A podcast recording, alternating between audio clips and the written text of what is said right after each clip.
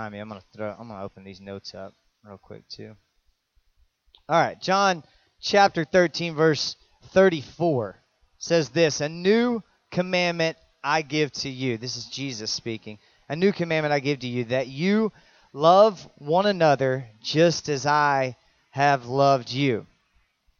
You also are to love one another. It's kind of like he already said that, but then he just said it again, so it must be kind of important. And then verse 35 he says, "By this all people will know that you are my disciples." The, maybe in your Bible the same page. If not, it's just going to be one page over. It's John 15, verse 12.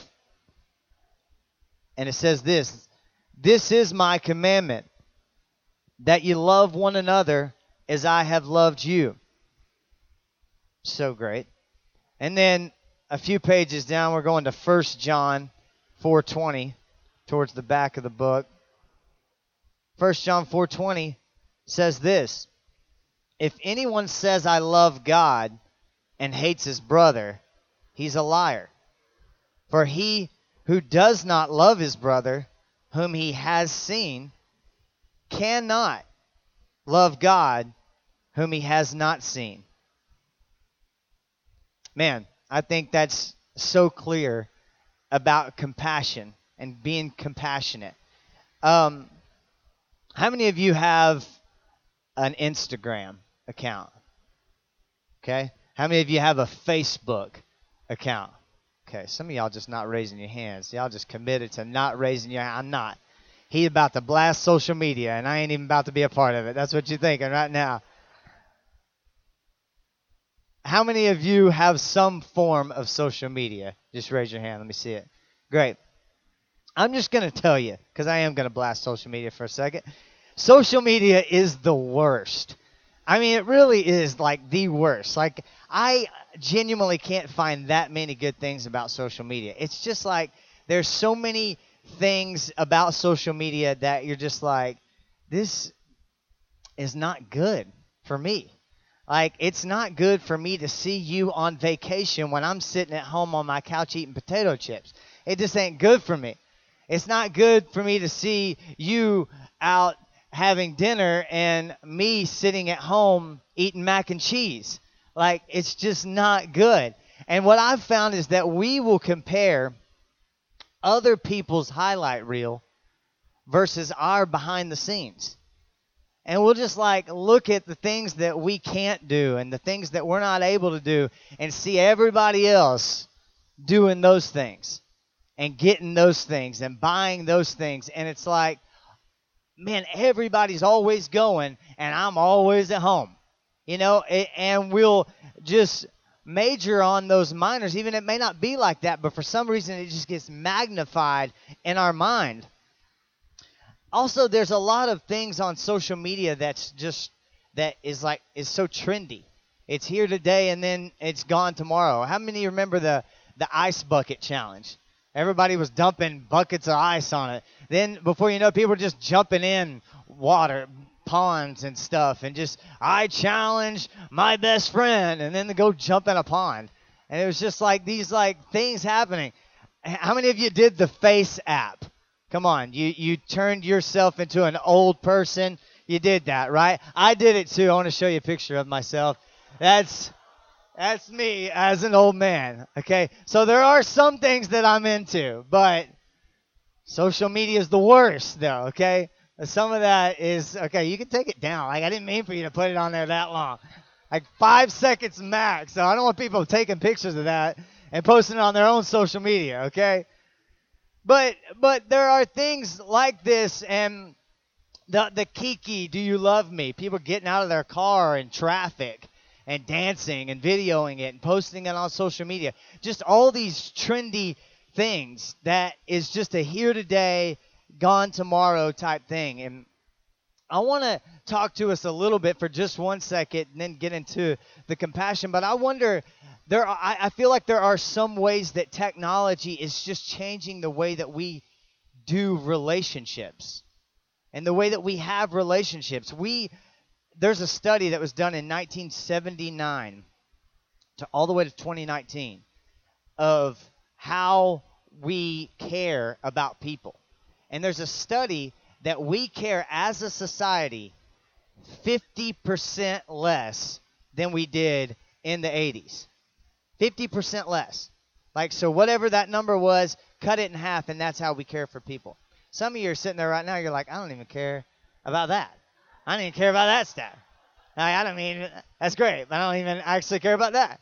But sh- these studies will show this that that that we just don't care for people. We don't care for people like we used to, and like times and and and you know older generations. My my dad and grandparents will tell you, you know, just things aren't the same. We, we used to check in on family. We used to check in on each other and our friends, and we would really care for one another. And now y'all don't care about nothing. That's what they're telling us. Y'all don't care what we have to say, what we think. You don't care about nothing. Was literally talking to my granddad last week, and he said, Man, we try to tell y'all stuff, and y'all just will not listen. He literally said that to me, didn't you, granddad? You said that exact thing to me. You just don't listen. But there's three reasons these these are just extra points. These are not the three main points. These three extra points. The number one reason is we are becoming more obsessed with ourselves. We're just more obsessed with us. I, I read another study that said 80% of the reason people get on Facebook is to see how many people liked and commented their post. They just want to see how many people like them. Like, how do you care about me? What do you think about me? How, me, me, me. Remember that song? I want to talk about me. I want to talk about I. I want to talk about number one. I love that song. Toby Keith, shout out. I wear boots. Listen, I listen to country music, Steven, okay? There's some country I got, all right? But but it's about me. It's like what let's talk about me. Number 2 reason we don't care for people and we care less about others is that there's an overwhelming exposure on social media to suffering, which desensitizes us. How many of you been scrolling through and you'll see a, a, a deal about a missing person, and then you just keep scrolling because it's like, oh, another person missing. You know, it's like, it's terrible to say that, but at the same time, we do it. We just swipe right through it all the time. And I remember the first time when I was younger seeing the ad about starving kids in Africa. And you would you would see them with the, the flies all over them, and they would just shoot these videos about starving kids in Africa. And I remember being so moved by this TV ad, and and I remember just wanting to give everything I had because I'm like, this is terrible. But then after the 50th time of seeing it, it's like you, you you just turn the channel almost because it's like I've seen that and I'm a little desensitized after having seen that that many times. Another thing about social media, this is going to sound like a complete social media rant, and I don't mean for it to. I just mean I'm just helping you understand that there are different elements of social media that just aren't good for us in a relational way. And one of those is that when we scroll through our phone, everything on everything on there gets the same amount of real estate. You're scrolling through and you see a, a, a deal about new recipe for guacamole or whatever, and then you go down a little further and you see that uh, something about an athlete beat his girlfriend up, and then you scroll a little further and you see some friends in Jamaica that are uh, doing mission trip, and then you scroll a little further and see something else going on, and all of a sudden you can't decipher in your mind what is more important.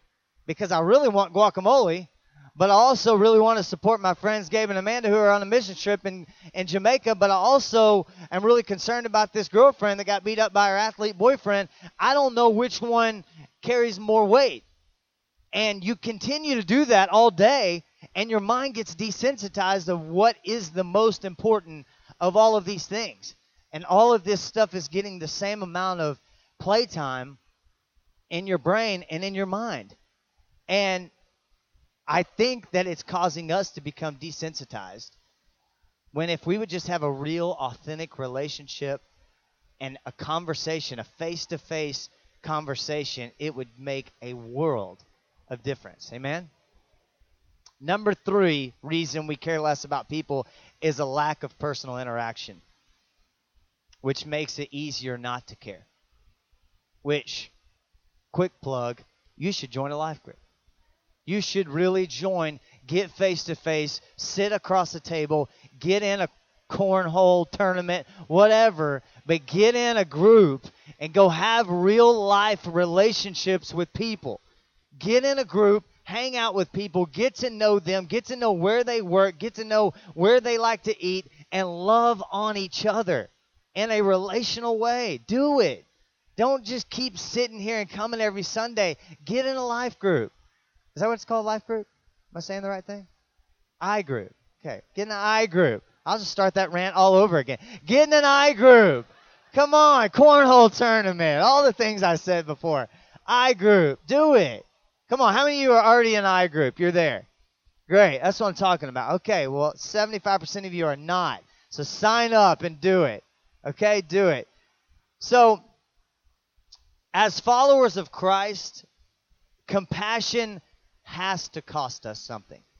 It has to. We have to be compassion. And, and true compassion demands action. You can't just say you're compassionate and not do anything about it. You got to do it. There's a Greek word for compassion that is splagnizelmehi. I'm going to say that again because I practiced all week saying that, okay? Splagnizelmehi is the Greek word for compassion. Now, it, it we can translate it to have compassion, but really its meaning is a bit stronger than that. It's more along the lines of being so moved by something that you feel it deep in your stomach. I mean, real compassion. Splag nizzle Splagnizelmehi. I'm probably going to say it like 15 times. So you're going to learn to say it by the time this is over with. Because it means a real, real compassion. The type of compassion that Jesus felt for people was splagnizelmehi the real, authentic, true compassion. To say that you have compassion for something and not do anything is to not care at all. You don't care at all if you just say it. Jesus felt something and he did something. Every time you see Jesus and the word compassion, it's always represented by a corresponding action. If he had compassion, he just did something about it. He didn't just have what we would identify as drive by compassion. You know, you're just going along, oh man, bless them. Or oh man, I feel so bad for them. Or whatever the terminology you may use, we're all guilty of it. We're all guilty of it. That we just say it, but we don't have the kind of compassion that we actually go and do something about it. I mean, I'm talking about literally this morning. I was driving here, saw somebody walking, and thought to myself, I should ask them if they need a ride. But guess what I did? I just kept driving and came to church because I was a little bit in a hurry and all that. I mean, the drive by compassion in literal form right there. But how many of us would decide that, hey, I'm not going to just have regular compassion. I'm going to have, say it with me, splagnizelmehi. None of y'all said it. Wow, I mean, God, I practice all week and you can't even follow along with me. Splagnizelmehi, like the kind of compassion that I'm going to do something about it. I'm going to actually do something about it. In Matthew chapter 9, Jesus raised the, the ruler's daughter from the dead. He saw a need and was so moved by compassion that he did something about it in Matthew 20 and 34, Jesus healed a blind man. Later on in that chapter 9 as well, the woman at Canaan, which is actually in Matthew, Mark, and Luke. If you want to read that story, it's in all three of those, not not John. But the woman at Canaan, and then later on a deaf man, and then he fed the five thousand, and then he he raised Lazarus from the dead. Every one of those instances, Jesus felt compassion and did something about it. And this amazing miracle took place because Jesus had true compassion. Because true compassion demands action. Here's the bottom line for me the more I obsess over stuff like social media, the more I care about me and the less I care about others. But the more I obsess about Jesus and the more I care about Him, the less I care about me and the more I care about people and their needs and the more fulfilled I am. So I care about Him, I care about others, I become fulfilled. But then I go to social media and say, I want to be fulfilled by this, the more empty I am. And the more it's all about me. And nobody else is getting blessed. But I'll start caring about Him, I'll care about others, and then I become fulfilled by. Three qualities of compassionate people. You can write this down if you take notes in church. Three qualities of compassionate people. Number one, compassion interrupts.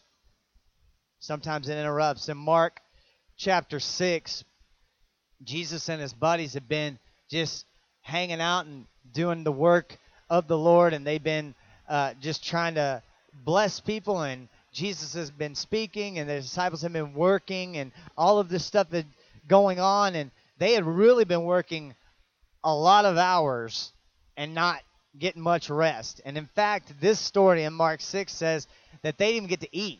Like they've been working all day, hadn't eat anything. And Jesus' buddies come up to him, the disciples came and said, Hey, Jesus, like, it's been a long day and we haven't got any rest. We haven't got to eat. And, and so Jesus said, All right, well, let's go on, you know, this side of the mountain over here and we'll see if we can get some rest and maybe grab something to eat. And all of a sudden, they take this boat to the other side of the mountain, and all of these people are waiting on Jesus where they had decided to go. And the Bible actually calls it a, a like go to this secluded place. That's where he was planning to take them. The interesting thing is Jesus being all knowing, you think he probably knew what was about to happen. But he said, Hey, let's go to this private island I've got for you over here, and then we'll just feast and we'll have a party and we'll celebrate all the great things that have happened today and over the last few days. They get there, people are waiting. Jesus starts teaching. All of a sudden, he's like, he's exhausted, but he said, whatever. He continues, he starts teaching. And the disciples, still starving to death, hey, Jesus, why don't we send them out to the village and send them out to their places and let them go buy them something to eat? It actually says, have them go buy themselves something to eat. And Jesus responded, Well, don't you have some food we can give them? And disciples said, Well, I mean, I guess we can get some denarii and go buy some stuff, I guess. Is that what you want us to do? And he said, well, What do you got here? And they went and looked and said, We got like five loaves of bread and a couple fish, but there's like 5,000 people here. And Jesus said, Just put them in some I groups and uh, see what we'll see what we can do. Put them in some different groups, and all of a sudden Jesus fed the 5,000, and the disciples were a part of something greater in a time of interruption when they thought they were going to get a little rest and get to eat and be alone with Jesus, that was interrupted, and 5,000 people were fed, and a miracle happened right in front of their eyes because Jesus had true compassion. In Luke chapter 8, he, on his way to heal a dying girl, a woman walks up and touches the hem of his garment, and a little interruption takes place, and instead of Jesus carrying on and going forward, and I got somewhere to be, there's a girl dying, I can't stop, I don't have, I don't have time. He said, "Hold up, somebody touched me. Somebody needs something. Let me take care of this situation. That can wait, because compassion interrupts sometimes. Sometimes you're on your way somewhere, you're headed somewhere quick, you got to get there, and if you're not too careful, you'll rush past a compassionate opportunity because compassion interrupts. Compassion interrupts.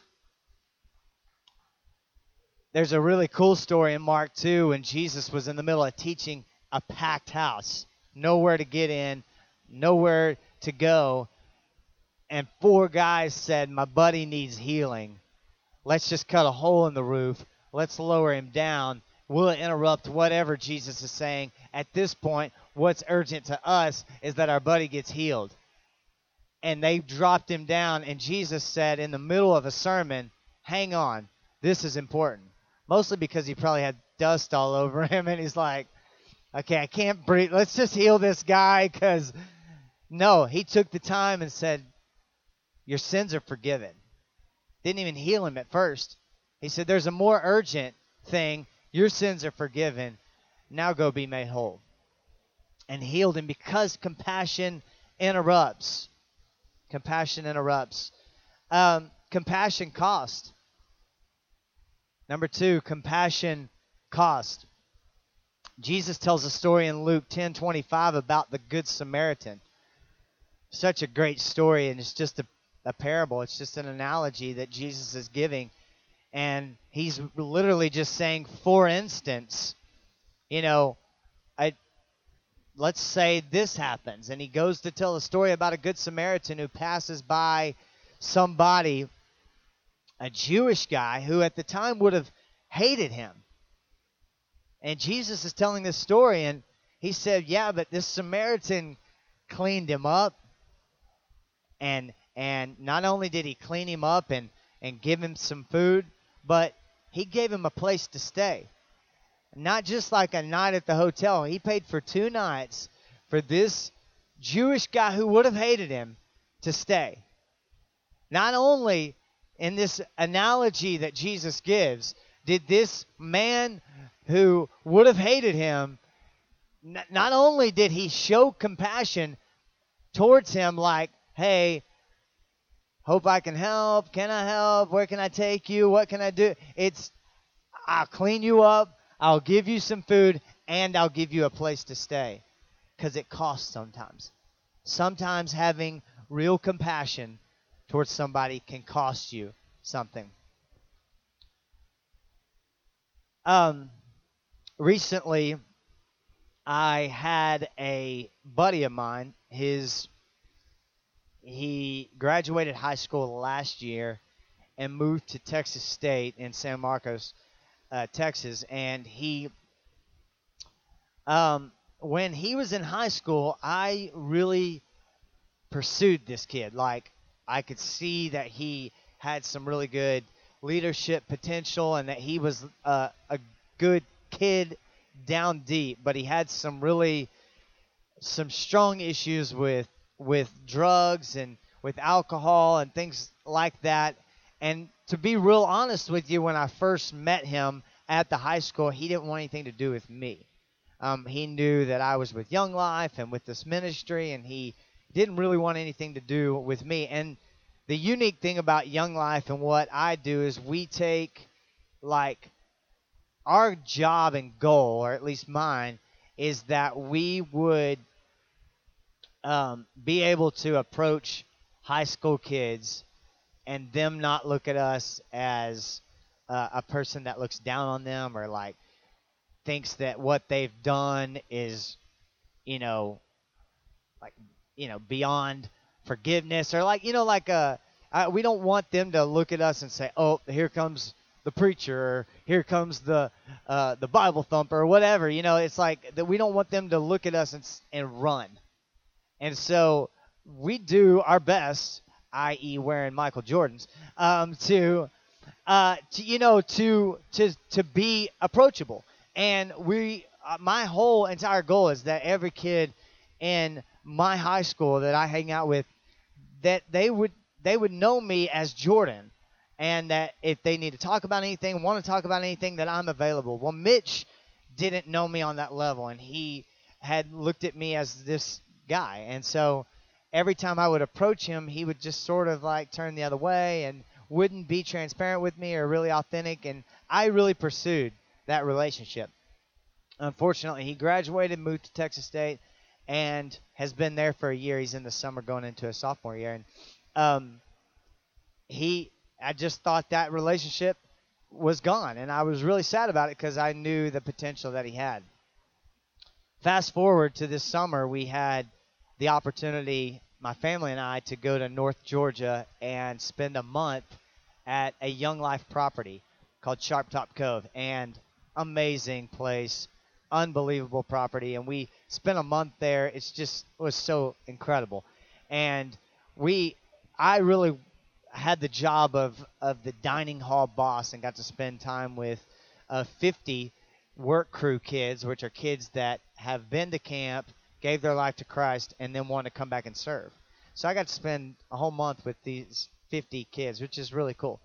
Um, but it was also exhausting. Spent a lot of time there and worked really hard and got home. And when we got home, I really just wanted to kind of relax and just spend a couple of days just, you know, just relaxing and not doing anything. So I'd committed. I'm not going to answer the phone. I'm not going to respond to emails. I'm just going to hang out.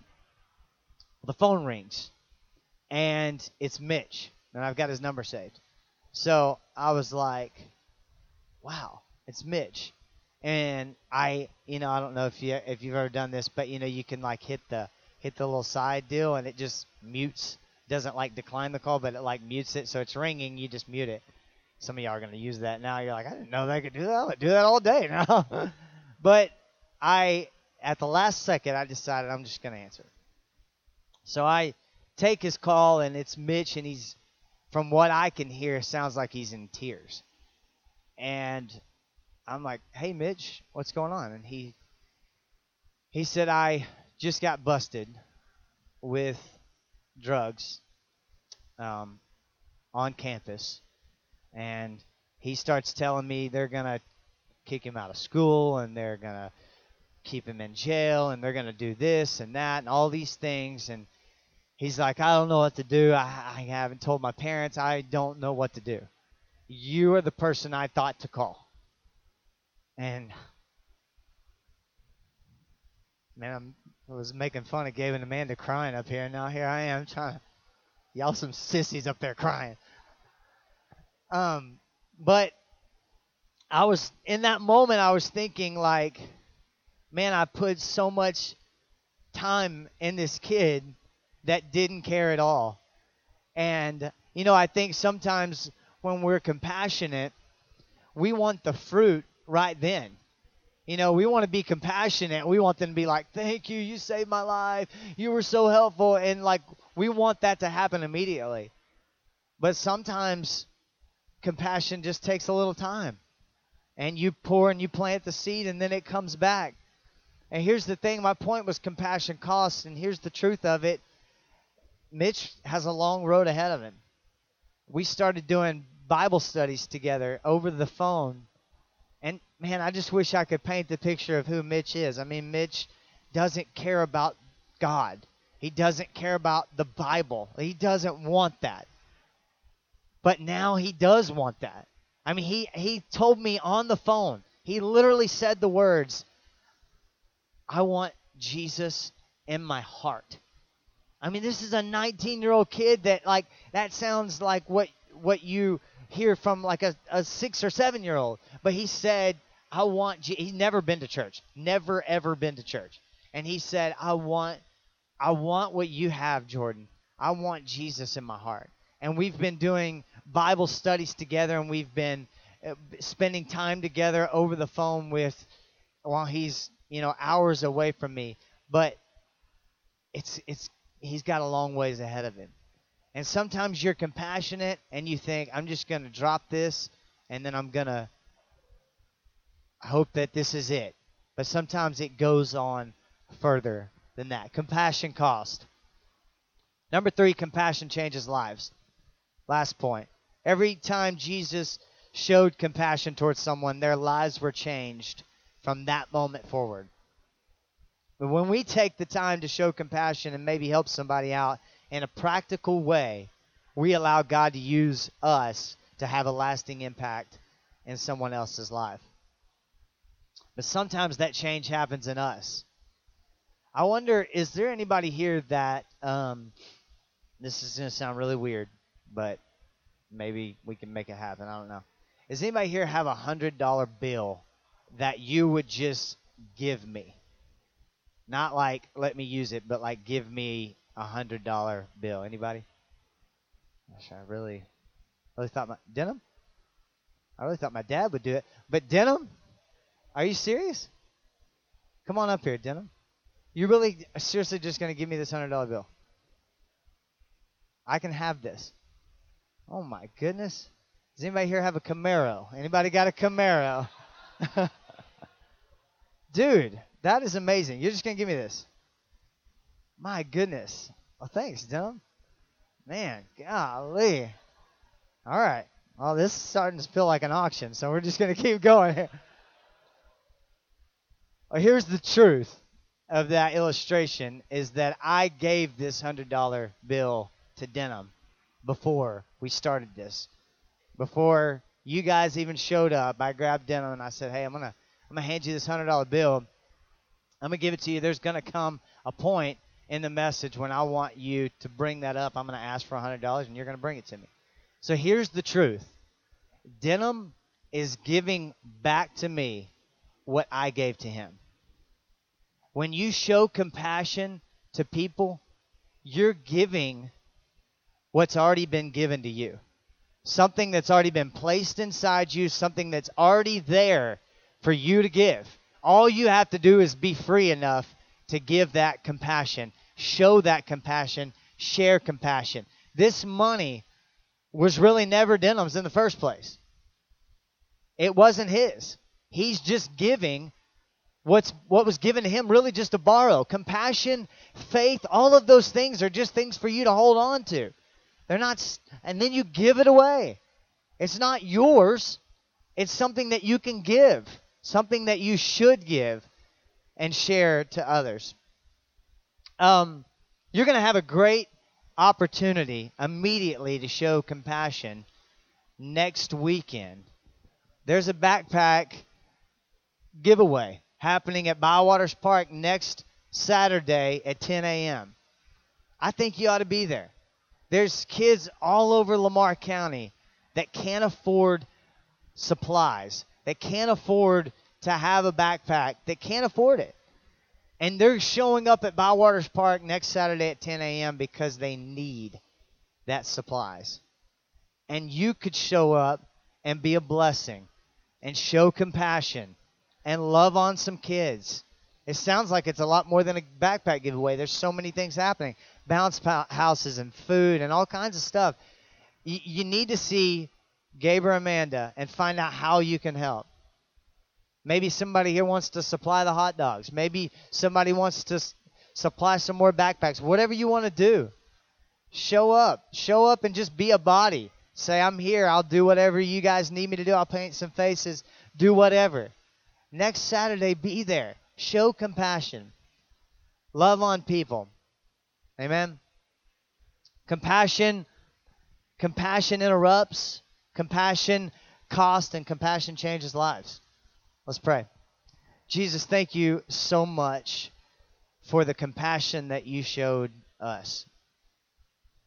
Thanks that um, you love us in spite of our weaknesses, in spite of our addiction to social media, in spite of um, the fact that we're broken people.